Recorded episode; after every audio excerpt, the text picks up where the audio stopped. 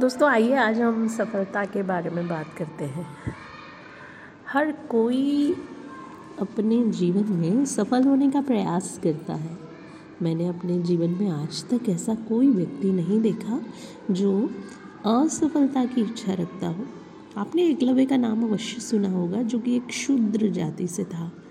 महान महाकाव्य, महाभारत में एकलव्य की कहानी एक कड़ी मेहनत का बड़ा उदाहरण है, जिसने अपनी कड़ी मेहनत के कारण बिना किसी गुरु के संरक्षण में सफलता को प्राप्त किया।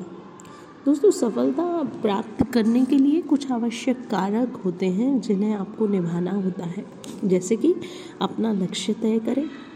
हम सभी के जीवन में एक लक्ष्य का होना बहुत ज़रूरी है, और बिना लक्ष्य के जीवन का कोई मूल्य नहीं है। दूसरा समय का प्रबंधन करें। जीवन में सफलता प्राप्त करने के लिए यह ऐसा कारक है जो सबसे बड़ा है। एक समय बीत जाने के बाद उस समय को हम वापस नहीं ला सकते।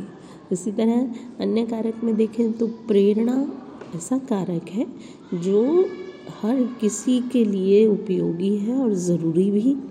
हर व्यक्ति का कोई ना कोई प्रेरणा स्रोत अवश्य होता है, जो हमें अपने जीवन के लक्ष्य को पूरा करने और सही रास्ते पर चलने में मदद करता है। दोस्तों, कठोर परिश्रम भी एक बहुत बड़ा मुद्दा है। दोस्तों, एक अच्छा सीखने वाला और एक अच्छा श्रोता, जो समय के महत्व को समझता है, अपने लक्ष्य की प्राप्ति के लिए कड़ी मेहनत करता है, उसे सफलता का फल मिलता है। सफलता एक चरणबद्ध प्रक्रिया है जिसमें बहुत ही धैर्य की आवश्यकता होती है। एक चीटी के उदाहरण को हम देख सकते हैं। क्या आपने किसी चीटी को भोजन का टुकड़ा ले जाते हुए देखा है? कई बार वो जो खाना ले जाती है, वो उससे कई गुना भारी होता है कि खाना बीच में ही गिर जाता है। इसके बावजूद भी चीटी कभी निराश नहीं होती। फिर से वो उसे ले जाने की कोशिश में लग जाती है और ये कड़ी मेहनत का सबसे अच्छा उदाहरण है। दोस्तों, सफलता हमारे जीवन में बहुत ज़्यादा महत्वपूर्ण है। सफलता ही वही चीज़ है जो हमारे जीवन को सही राह दिखाती है और हमेशा ऐसा कहा जाता है ना कि हमें जीवन में कुछ पाने के लिए त्याग करना पड़ता है।